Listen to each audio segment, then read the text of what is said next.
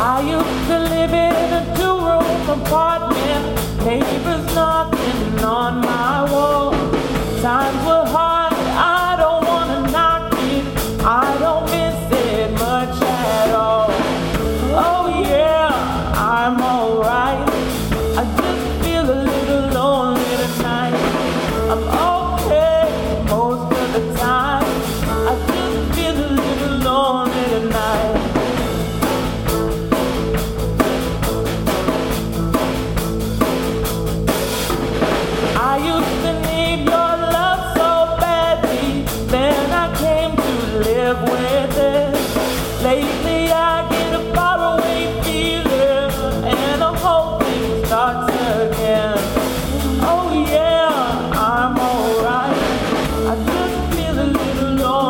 time.